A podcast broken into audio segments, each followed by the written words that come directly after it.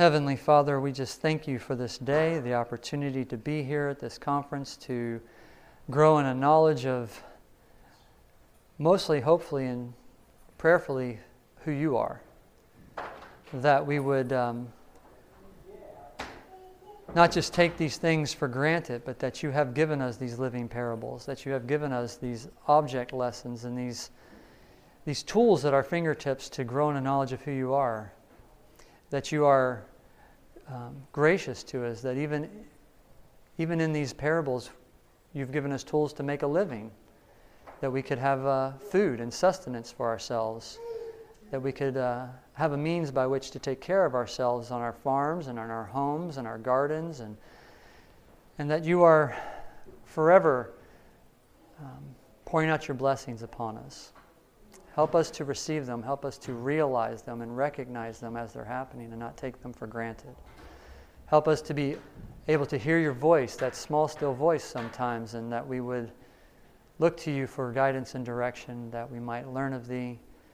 Even now, I pray you would hide me behind your cross, that you would use me as a tool, that you would speak through me, that you might have a message for your people.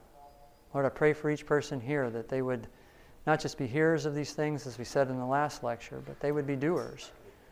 That they would put these things into practice and they not be found slothful in the work you've set before them.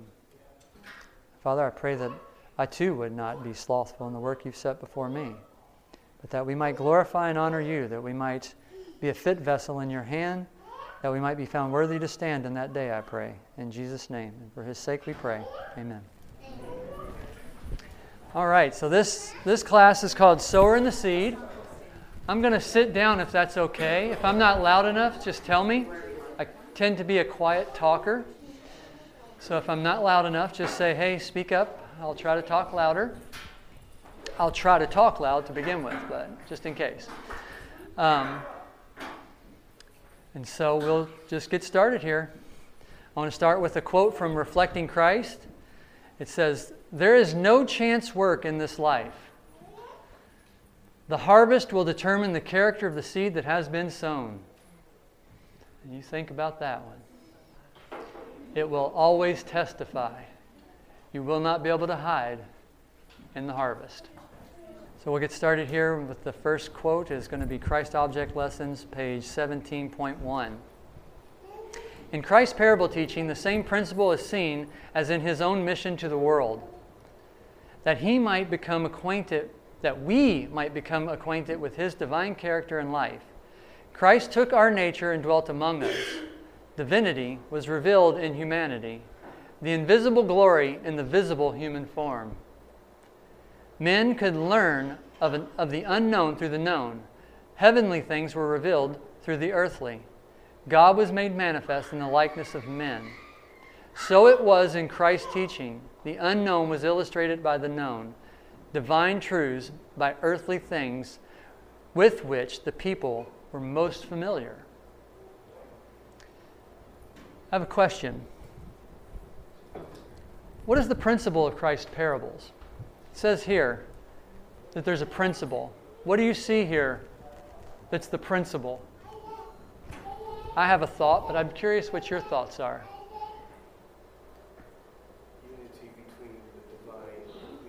Unity between the divine and the human. Anybody else see anything else? Known to unknown. It's a good principle. Paul tells us. What he's, what's Paul say? He says, The invisible attributes of God are clearly seen in the things he, have made, he has made. I was thinking of in Paul's writings, he says that um, the physical precedes the spiritual. Interesting thought. The physical precedes the spiritual? Precedes. Comes before. The principle that I saw here that I thought was interesting, that, that I drew it, I don't think anyone was wrong in their statements. I think they were all correct. What I saw was he's revealing divinity and humanity. He came in human form to reveal the nature and character of God to us. And he did that in himself, but he also did that in his parable teaching. And so, I have another question. What is his mission to the world according to this? It says Christ parable teaching. In Christ's parable teaching, the same principle is seen as in his own mission to the world. What do you think his mission to the world was? He revealed God. It's one. Anybody else? To reveal that it's possible for so the divinity could dwell in man, but mostly and most pinnacly was that God would his character would be revealed to man. Yes, Yes? yes, but ultimately to vindicate. The universe. Because the accusation of Satan is That's that right. our Heavenly Father is unjust. Amen. And so he's, he's on trial, but through our lives, Christ dwelling in us, we can have a part in glorifying our Heavenly Father. So Christ dwelling in us, we have a part to glorify our heavenly Father. It's revealed through Christ and through Christ in us. Yes. The vindication of the accusation Satan has leveled at our heavenly Father. Right. Amen. Amen. My observation was it was to reveal divinity and humanity. Basically the same thing. I agree. What a beautiful quote. Do you know the, do you know where I got this? You know page 17 in Christ Object Lessons? You know what page that is? That's the first page. That's actually the first thing in Christ Object Lessons. I think it's important sometimes to look at the first thing in a book because it kind of is setting up the rest of the book for you. And Christ Object Lessons are parables. And so, that's why I looked at that. All right. So we're going to go to Signs of the Times, March 27, 1893, paragraph 2. Now, a lot of people tell me I read a lot of quotes. And I'm going to tell you why, okay? I read a lot of quotes because I don't think what I have to say is of much value. But I think that the Bible and the Spirit of prophecy are of a limitless value. And if we can read these quotes and wrestle with ourselves to try to understand these quotes by the, the Spirit, by the rules that we've been given, to look at these things, I think we do far better than listening to men. I know myself well enough to know that I'm not interested in what I have to say, but what God wants to say to us. So I hope you can appreciate that. When the soil has been prepared for the reception of the seed, the sower cast it in, and by processes which men cannot control or understand, the seed begins to grow and advances to maturity. Jesus compared the growth of the kingdom of God to the sowing of seed and to its development into the full measure of maturity. The seed is the Word of God, and the soul who receives it is said to be born again, not of corruptible seed, but of incorruptible, which liveth and abideth forever. Wow. What did you catch in that? What is the what do you think the theme of that little that short paragraph there would be? The seed is the word of God. The seed is the word of God. Amen. At least for me, it stands out that processes which man cannot control or understand, kind of the mystery of God's life in that seed. The mystery of what God has placed in the seed that he draws forth, that he alone causes that to, to take action, yeah? Hello. I agree with that statement as well. I love the power of the seed, the word of God to change us completely, to give us a new birth.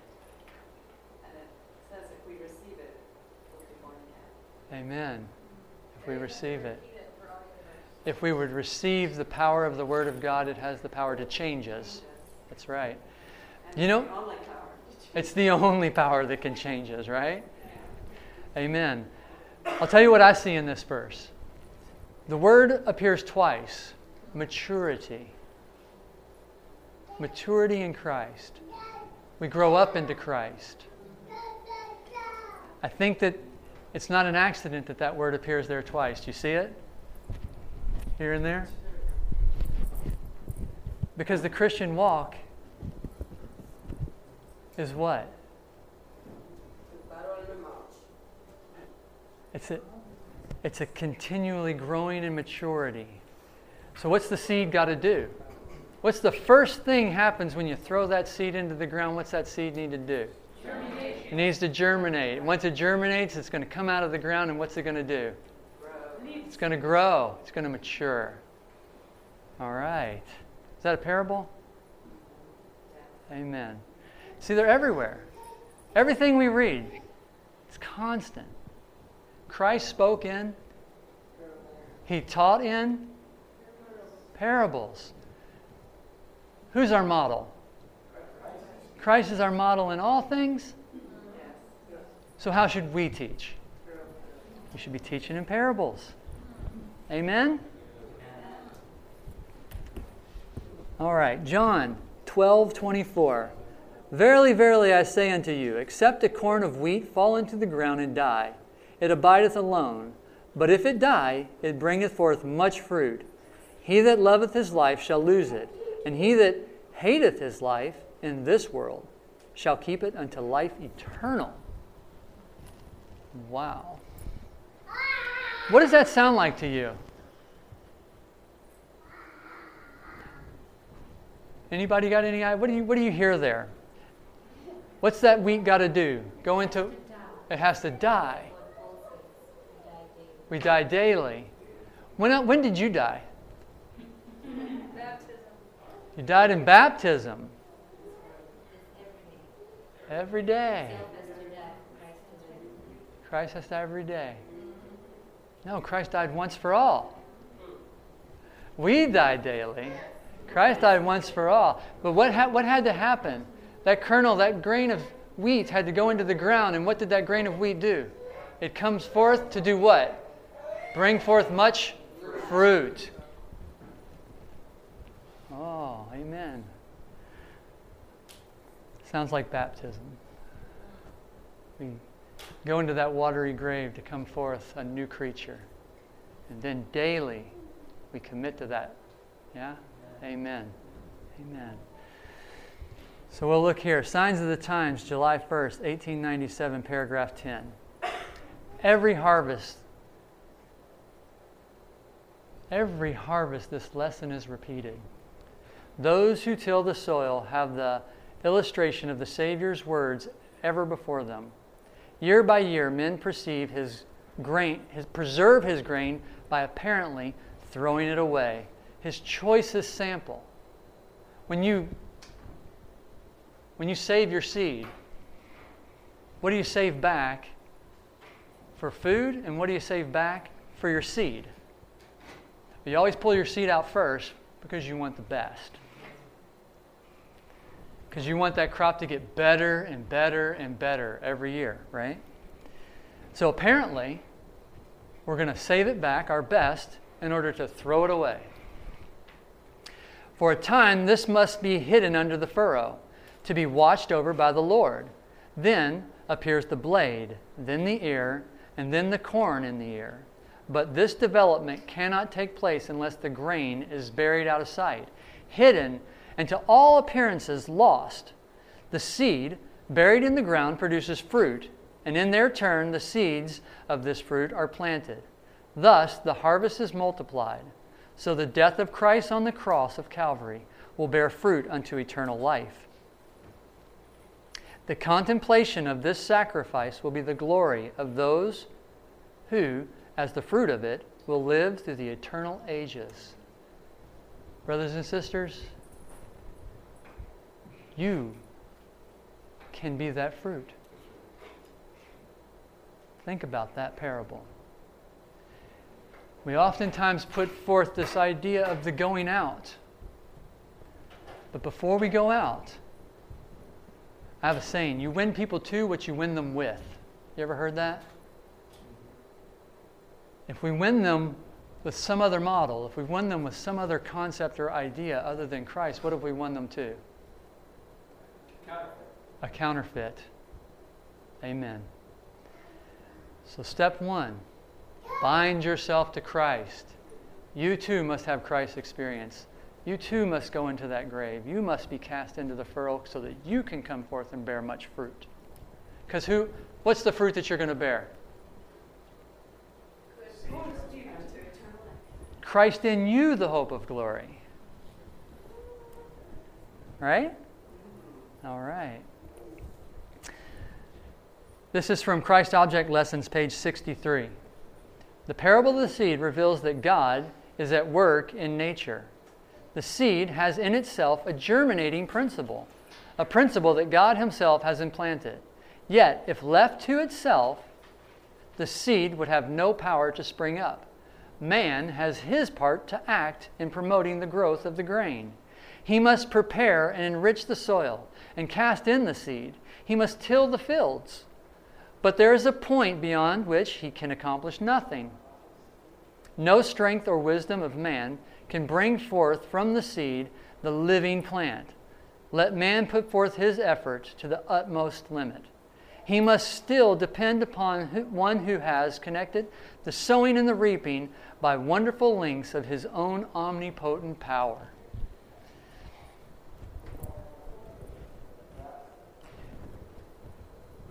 What do you think would happen if we just went out and took all of our wheat and threw it in a fallow field? Think that would go good? Be a good good idea, good plan? Probably wouldn't get much return for our effort. You know why? Hardly any ever. Because the sowing, the seed will always tell you what the, the fruit is, right? The fruit will always tell you what the seeding was. We read that in the first part of it, right? So, we have our part to play. While we can't make the seed germinate, while we can't of ourselves bring life forth, without us, now you think about this. Christ is giving us a model here. Spirit of prophecy is telling us without us, there's no hope for that seed. Now you think about what that means the choices we make day by day, moment by moment, the things we choose to put our thoughts upon, things we choose to put on our bodies, in our bodies, things we choose to put our eyes to, what's on our phones, what's going on in our lives. It will be testified to in the sowing and the reaping. It goes on to say, There is life in the seed, there is power in the soil, but unless an infinite power is exercised day and night, the seed will yield no return. The sowers of rain must, the showers, pardon me, the showers of rain must be set to give moisture to the thirsty fields. The sun must impart heat. Electricity must be conveyed to the buried seed. The life which the Creator has implanted, He alone can call forth. Every seed grows, every plant develops by the power of God. We have our part to play. But unless it's the power of God in us, it is a mere work of our own power and strength, and it will fail. Amen? We must remain connected to the source of all life. What's the parable? The sowing, the sower and the seed. The great model, Christ. So, there's a quote here. I want to, if I can get this to come up here. From Steps to Christ, page 47. I think I quoted it at the last one off the top of my head, but I wanted to read this. It's not going to be up on the screen. It says, The power of choice God has given to man. It is theirs to exercise. You cannot change your heart. You cannot of yourself give to God its affections, but you can choose to serve Him. You can give Him your will. He will then work in you to will and to do according to His good pleasure. So, your part to act, we read in the first part of this, is to put your will on His side. He's given you commission. He's given you all these writings. He's given you the scriptures. He's given you all you need. You put your will on His side, and He will change your heart. He will bring forth that fruit. Because in us there is no hope. All have sinned and fallen short of the glory of God. None are righteous, no, not one. All right. Education, page 106.1. The plant grows by receiving that which God has provided to sustain its life. So spiritual growth is attained through cooperation with divine agencies. As the plant takes root in the soil, so we are to take root in Christ. As the plant receives the sunshine, the dew, and the rain, so are we to receive the Holy Spirit. If our hearts are stayed upon Christ, he will come unto us as the rain, as the latter and the former rain unto the earth. As the Sun of Righteousness, he will arise upon us with healing in his wings. We shall grow as the lily. We shall receive, I'm sorry, we shall revive as the corn and grow as the vine. How's a lily grow? Everybody, anybody seen a lily grow? No, no. It's a perennial. It's a perennial. It's, it's, It grows in the lots of dirty water. Even the lilies in the water. no, we're, you're thinking of a um, lotus. You're thinking of a lotus flower Or a lily pad. or a lily pad. Or lily does grow. Actually, some lilies do. It's a water lily. Yes. Okay, you're thinking of a water lily. That's a good one, though. I'll use a water lily since you bring up the water lily. Where's the water lily start? In the mud, in the muck. And it, what's it do? It comes up through the water. And as it comes through the water, what's the water? Holy Spirit. Holy Spirit, as it comes and the Holy Spirit matures it, because we're in a process of maturity. Amen? And we come through this maturity process and we get to the top of the water and we open up. What's going to happen? Beautiful, pure white flower. Amen? How was that flower when it was halfway through the water? You know that flower was still pure white.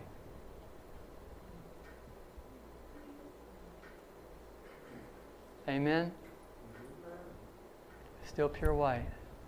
It's the revelation of the fruit, the flower. What a beautiful thought, huh? So, we have to stay connected, stay our hearts upon Christ. Amen? Maranatha 256.1. The outpouring of the Spirit in the day of the apostles was the beginning of the early or former rain, and glorious was the result. So once that seed's in the ground, and it's sitting there in the ground, what's it need? In order to germinate, what's it need? Sunshine. It will need sunshine, amen? But it needs water. Why does a seed need water to germinate? Activate its metabolism? Starts its growing process. It has sprout inhibitors on that seed. You wash those sprout inhibitors off, and all of a sudden the enzymes start to come to life and shift. You have an enzymatic shift in that plant that tells the plant you need a tail, you need to put some roots down. Then all of a sudden, it's interesting, we grow microgreens, we grow sunflower microgreens, and when you look at the sunflower microgreen, if you've ever eaten sunflower seeds, you crack that little shell open and you see the seed in there. If you look at that little little seed, you'll notice there's a little tail on that seed. You ever notice that? That little tail is the root. Did you know that? And did you know that the little seeds, you ever break them apart? You see there's two little thing, two little sh- two little seed halves on the sunflower seed. Anybody ever done that? Those are the leaves. That's the cotyledons. And when you when you're doing sunflower sprouts and you brush off those little leaves for the first time, what you'll notice is you can really see where that little tail is growing right out of there, and those two little seeds are turning into leaves. What a miracle! Right? This is the process of germination. And so water comes down. And what's the water? As the early disciples. What, were the, what was poured out upon the early disciples? Holy The Holy Spirit is poured out upon the disciples. And what do they get? Oh, a great harvest. Amen? The Spirit of Prophecy, Volume 3, page 24.1. The act of Christ in breathing upon his disciples the Holy Ghost and in imparting his peace to them was as a few drops before the plentiful showers to be given on the day of Pentecost. Jesus impressed his fa- this fact upon his disciples that as they should proceed in the work, instruct, sorry, that they should proceed in the work, instruct it to them, they would be more fully comprehend, they would more fully comprehend the nature of that work and the manner in which the kingdom of Christ was to be set up on earth. So, what do we see here? In the early time of the, of the apostles, Christ comes, he's in the upper room, and he breathes upon them, and they receive the early rain. Everyone know that? Everyone familiar with that? That that was the early rain? Because the, we think of the early rain as Pentecost, don't we? But the early rain at the time of the disciples, right here, we just read it, was a few drops that brought the initial onset of that work and how do I know that the, the, all of a sudden that what we call the early rain can be called the latter rain at the day of Pentecost? Because God tells the end from the beginning. Because He tells us, how does the book of Daniel read? Repeat and enlarge? Daniel 2, Daniel 7, Daniel 8. They're repeating the same story, but they're giving more information. So here we see a picture of the bigger picture which is Pentecost. And when's the latter rain come?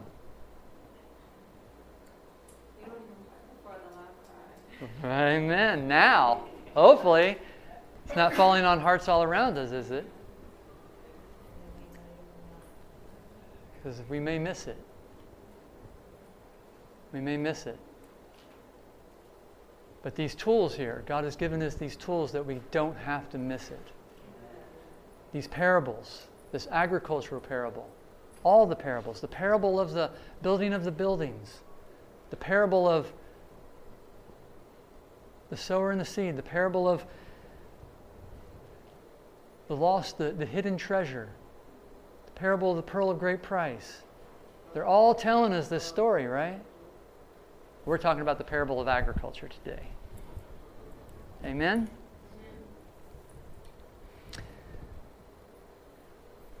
where are we at here? Spalding and Magan, 86.1. Now, I want to talk about some science. We're going to get to, hopefully, once that plant has two cotyledons, it's going to, we're going to look at the process of what are those two cotyledons going to do? You know what a, does everyone know what a cotyledon is? Am I speaking a foreign language? A cotyledon are the first two plant, first, first two leaves that come out when a plant sprouts. They're usually different. You'll notice they don't look like the rest of the leaves on the plant. What a, what a seed does when it germinates is all the energy that it has is going to go into putting out those two cotyledons. And that's the photosynthetic energy that that plant's going to have to photosynthesize to create all its energy. It's going to put a taproot down, but those two leaves are the key to this. Those two leaves are the photosynthetic engine that's going to drive everything about this plant. And we'll get into the photosynthetic engine here in a few minutes. But I wanted you to, to know that's where we're going to go here. But I want to read this statement because when I was looking this up, I looked up the word microbe. And this is the only quote in the Spirit of Prophecy that I could find that talked about microbes. And it's interesting because it's a warning. So I want you to be on your guard when we talk about this. All right? And this is going to tell you why you need to be on your guard. So let's read it. This is Spalding Magan, page 86.1. Much of the talk about science, I know, is a snare. Men have erroneous views about science. They should be searching diligently to see if they are accepting Christ as their personal Savior. Talk less, exalt science less, let your Redeemer be the one exalted. The melody of heaven is praise to God and the Lamb. It sounds forth from the voice of 10,000 times 10,000 of thousands. Why does not praise flow from our lips? Why are we so dumb? The Lord is ready to disclose to His church more and more of His wonderful power. and to open new lines of thought in regard to the great plan of redemption, the love, the matchless love that moved him to give his only begotten Son, that whosoever believeth in him should not perish but have everlasting life. This quote's going to go on, and I want to move on a little quicker here. Let me tell you, it is not safe for us to employ as instructors in our institutions those who are not believers in the present truth. Amen. They advance ideas and theories that take hold of the mind with a bewitching power that, that absorb the thoughts, making the world of an atom and an atom of the world. If we had less to say in regard to microbes and more to say in regard to the matchless love and power of God, we would honor God far more. I'm going to pause there for a minute. What do you think she's trying to communicate? Do you think we shouldn't study science? She's not saying that. She's saying there's false science. And when we make science our God, we have distorted and confounded and confused the science that we learned in the first class. We looked at education, the science of salvation. And we're supposed to have true education, and the sciences are supposed to re- reveal and manifest God to us. So when we look at the sciences, we want to see how it's a picture of Christ and the science of salvation. Amen? So as we look at science, when your kids are in science class, when you're looking at science, because you want to know how to make things grow in the soil, right? It's science, but it's true science. And all true science, like photosynthesis, is a true science we need to see it in the light of how it shows us Christ. Amen? All right. It goes on. These things are dwelt upon too much, and the things we ought to know, which concern our eternal interest, receive altogether too little attention. Throw a veil over the poor decaying earth, which is corrupting on account of the wickedness of its inhabitants. The point to the and point to the heavenly world, there is need of far more teaching in regard to having in this life a vital connection with God through Christ, that we may be fitted to enjoy heaven and dwell forever with our Lord. If we would attain to the pure ele- if we would attain to the pure elevating idea of character, we must lift up Jesus, the perfect example. The exalting of science will never accomplish the work. So we can have all the right science, we can have all the right methodology, we can know how to make our soils work, but if we don't tie that to the exaltation of Christ, then we're just like the world.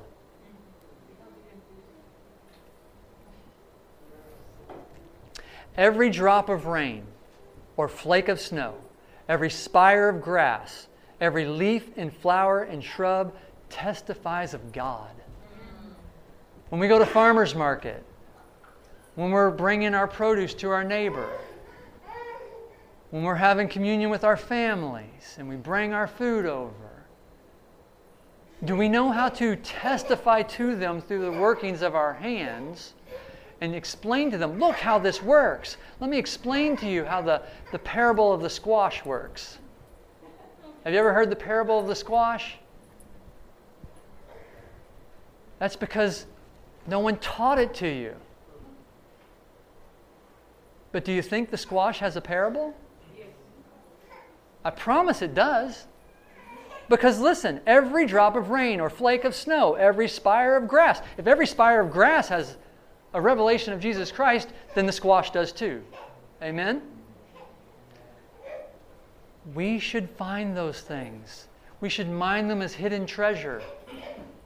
And when we mind them, when we go to our family, when we go to people who don't believe in God, and we are able to communicate to them the beauties of how God works in nature, what's it going to do to their heart? It opens the heart. It connects us to them in ways that argument will not. It cannot. Are we going to argue with these with people? No. We love people. Right? We love them. And because we love them, wait a minute, can you love anybody? Apart from Christ, you can't love anybody. And so we love them because we see Christ in these things. This is the second book. It's teaching us of Christ. And how do we become like Christ? We become by Beholding him. Is it just when we read our Bibles in the morning for morning devotion? Sabbath, when we hear the preacher. Every day. You're in the middle of a busy city. Every city has a tree growing by the street somewhere, a blade of grass somewhere. It's testifying of who? It's testifying of God. We need to be finding these things because this is what connects us to Christ. Because when we see that blade of grass, grass, what should it remind us? Ah, my heavenly Father. He's been here. It testifies of him. Amen? It's not nature worship. We're not worshiping nature, right? Don't be confused. Don't have a false science we're reading, right? This is a false science. But we want true science. Amen? Science of salvation. These little things so common around us teach the lesson that nothing is, is beneath the notice of the infinite God, nothing too small for his attention. God is to be acknowledged for what he does not reveal of himself than from that which is open to our limited comprehension. If men could comprehend the unchangeable wisdom of God and could explain that which he has done or could do, they would no longer give him reverence or fear his power. In divine revelation, God has given to men mysteries that are incomprehensible to command their faith. This must be so if the ways and works of God could be explained by finite minds, he would not stand as supreme. Now, let me ask you something. When you read that, does that mean that we don't understand these things? He's revealed them to you in the parables. What he has given to you and yours is forever. And though it may be foolish, foolishness to the world, what's he going to do? He's going to take the foolish things to confound the wise. So when we learn the parable, when we share the parable, they may say we're fools. But you are revealing God. Wow. I mean, did you know? Did someone tell you this? It's everywhere around you, everywhere you go. You know, there's coming a time of trouble that the world has never known. Do you know Christ went to the cross and he was all alone? But you know there was a lady who anointed his feet? Do you know that smell was on him?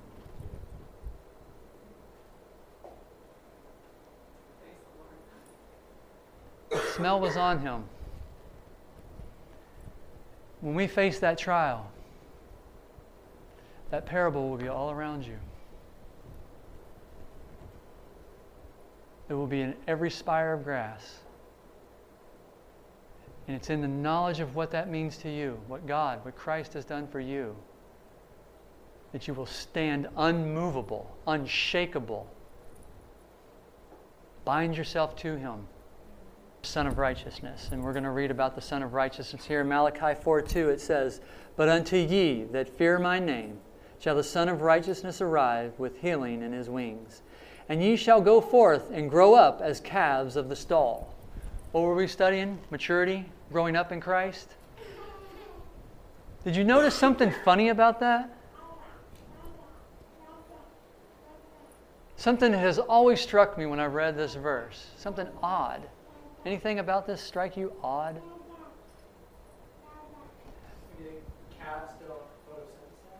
No, calves don't photosynthesize, but no. Look at that word sun. We are not sun worshippers. Why is it S U N? Because it's not S O N, son of righteousness. It's the S U N of righteousness.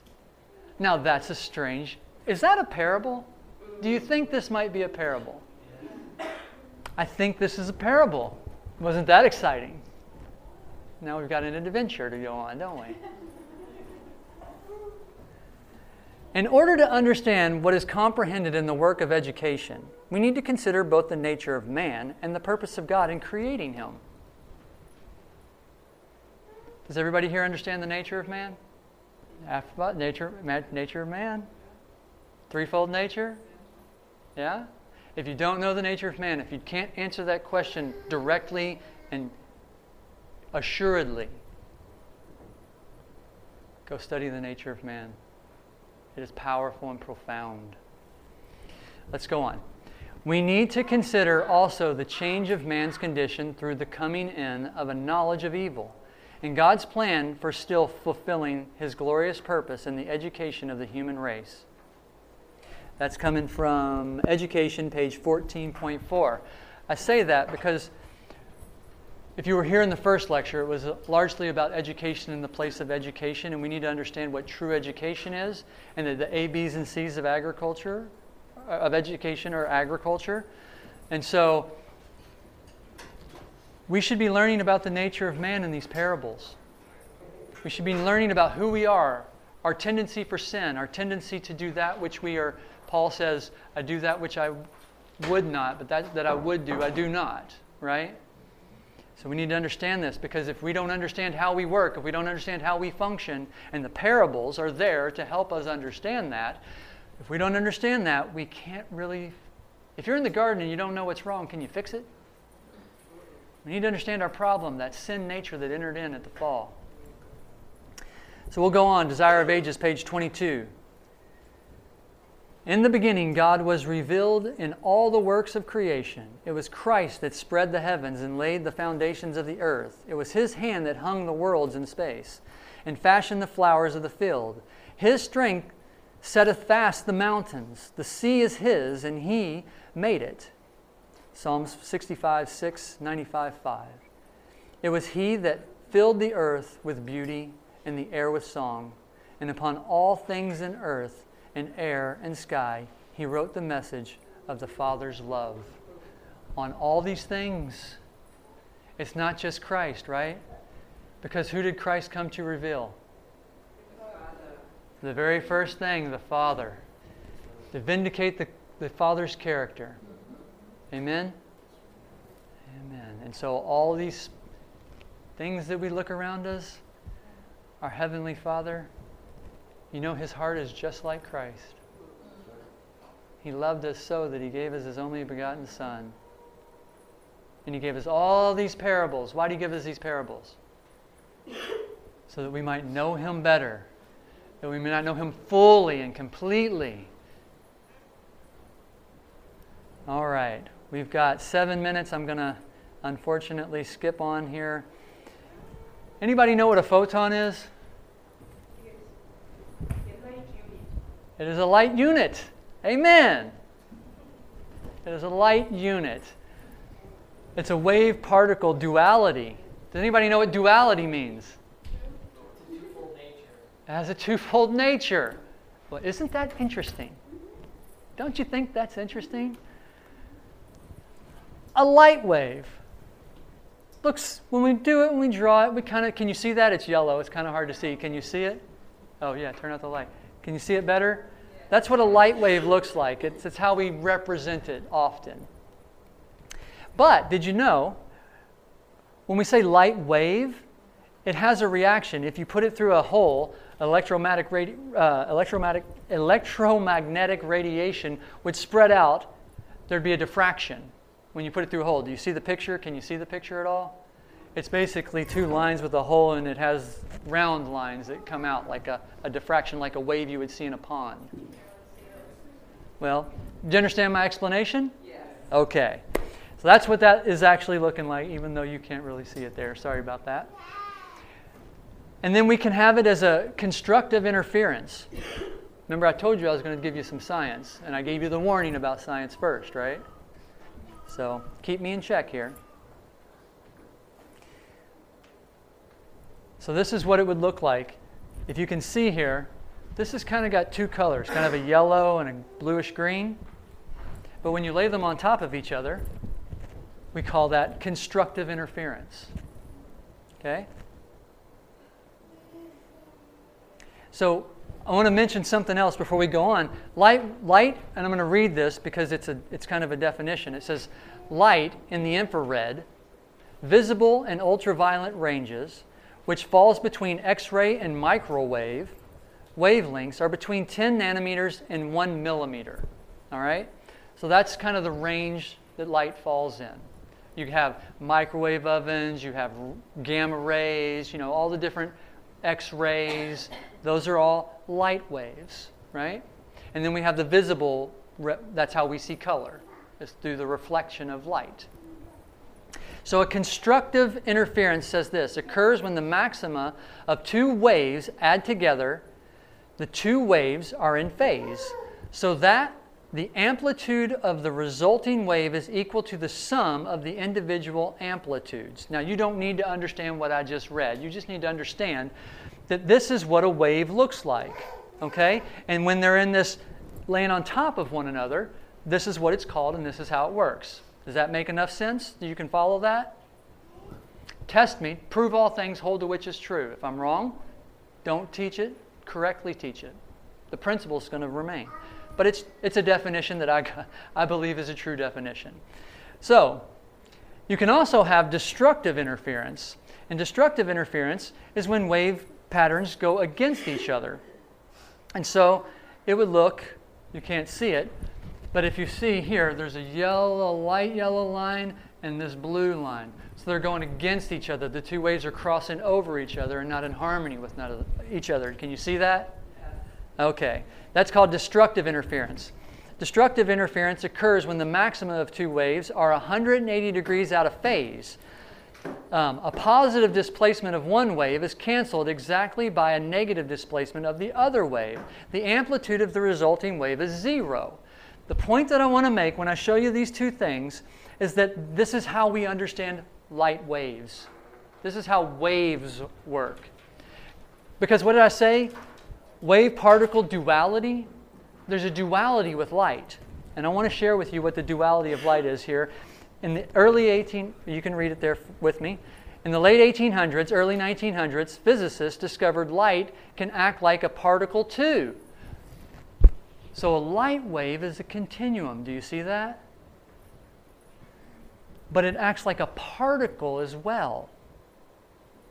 Now, a particle isn't a continuum, it's measurable, it's discrete.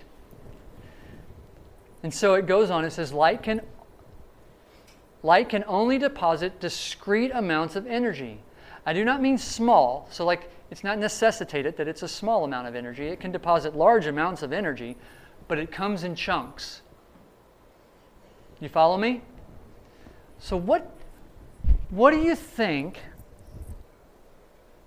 the parable is? We're supposed to bend our minds. You heard that statement? Where does a photon come from? From the sun. We get photon energy from the sun, the sun of righteousness. And when that photon arrives, it comes in two duality. It comes in duality. It comes in a waveform that is not does not have discreteness to it, and it comes in a discrete form. That's how we understand it. I want to be really clear. We don't really understand light. but this is how we, when we try to communicate light, this is how we see it. And so, what I would propose,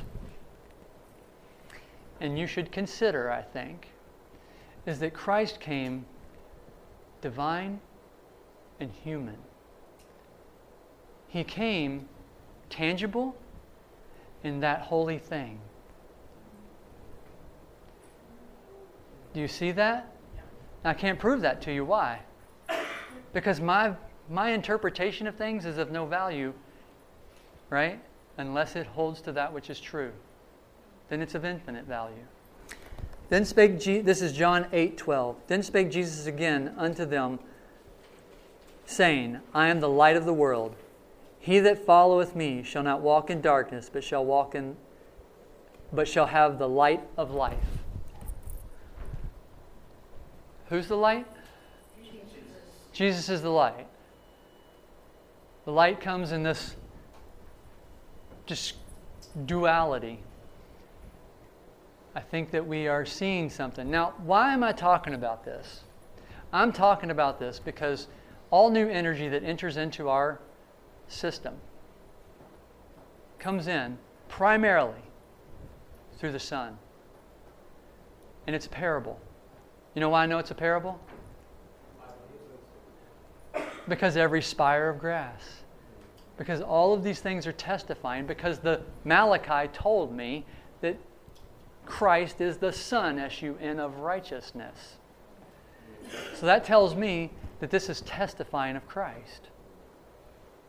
And you too can dig out all these hidden treasures because Christ wants to reveal himself to you. Now, I've got some more evidence. It says here, becoming the connecting link between humanity and divinity. Christ is that connecting link. We know that. Amen? Just like the photon is a wave non physical and physical. Christ is 100% man and 100% divine. Amen? So you test that. I'll tell you that if you come back tomorrow night, I was hoping to get to this tonight, but I wanted to go into photosynthesis. Because photosynthesis is the means by which all of us are alive. This photon energy that we just looked at, the sun of Righteousness, is going to enter into this plant, and all that that plant is going to do is create a very profound parable. And has anyone ever told you the parable of photosynthesis before? Can you be quick? No, I can't be quick. We're going to have to do it. Tell me. We're waiting. You want to see it? You got a minute? All right. So, what I would do is I would read this to you. The Lord has made every provision so that we may have a rich, abundant, joyful experience. John writes concerning Christ, saying, In him was life, and the life was the light of men. Life is associated with light. And if we have no light from the Sun of Righteousness, we can have no life in him.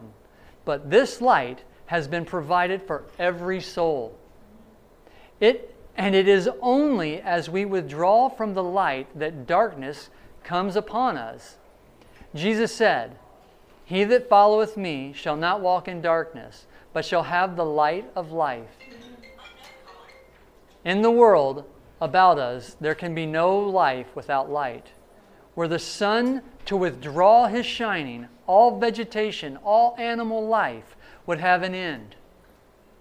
This illustrates the fact that we cannot have spiritual life unless we place ourselves under the beams of the Sun of Righteousness. If we put a flowering plant in a dark room, it will soon wither and die, as so we may have some spiritual life. I'm sorry. And so we may have some spiritual life and yet lose it by dwelling in an atmosphere of doubt and gloom. So you think I'm off base? All right, let's pray. Oh, Father, you are you are King of Kings and Lord of Lords, Father. You are are all in all. You've been so gracious. You've given us so much. Father, I pray that we not hide our eyes from it, that we not turn away from you and, and be content with the things that this world offers us. We've all had a bad education, Lord. You know we've been raised in this world. We've been in a world of sin. It's fallen and broken, and our families, even the best of our families, Lord, are, are just Laodiceans. And so, Father, we know apart from you we have no hope, and so we ask you to impart to our minds the Sun of Righteousness, that you would enter in and dwell within us, that we might shine forth in brilliance, that we might be fit vessels to be held up as an ensign, that this world might see you and be drawn to you. As that serpent in the times of Moses was held up, that healing would be brought if they just but would look. Father, I pray that we would be that tool, that we might be a fit vessel, fit men, that we might stand for you though the heavens fall. That you would be glorified, not that we would be lifted up, but that you would be lifted up. Settle our minds in this. Help us to dig deep, to mine the treasures you've set before us, that we might be settled, that we cannot be moved, is our prayer. In Jesus' name, it's for His sake we pray. Amen. This media was brought to you by Audioverse, a website dedicated to spreading God's Word through free sermon audio and much more. If you would like to know more about Audioverse, or if you would like to listen to more sermons, please visit www.audioverse.org.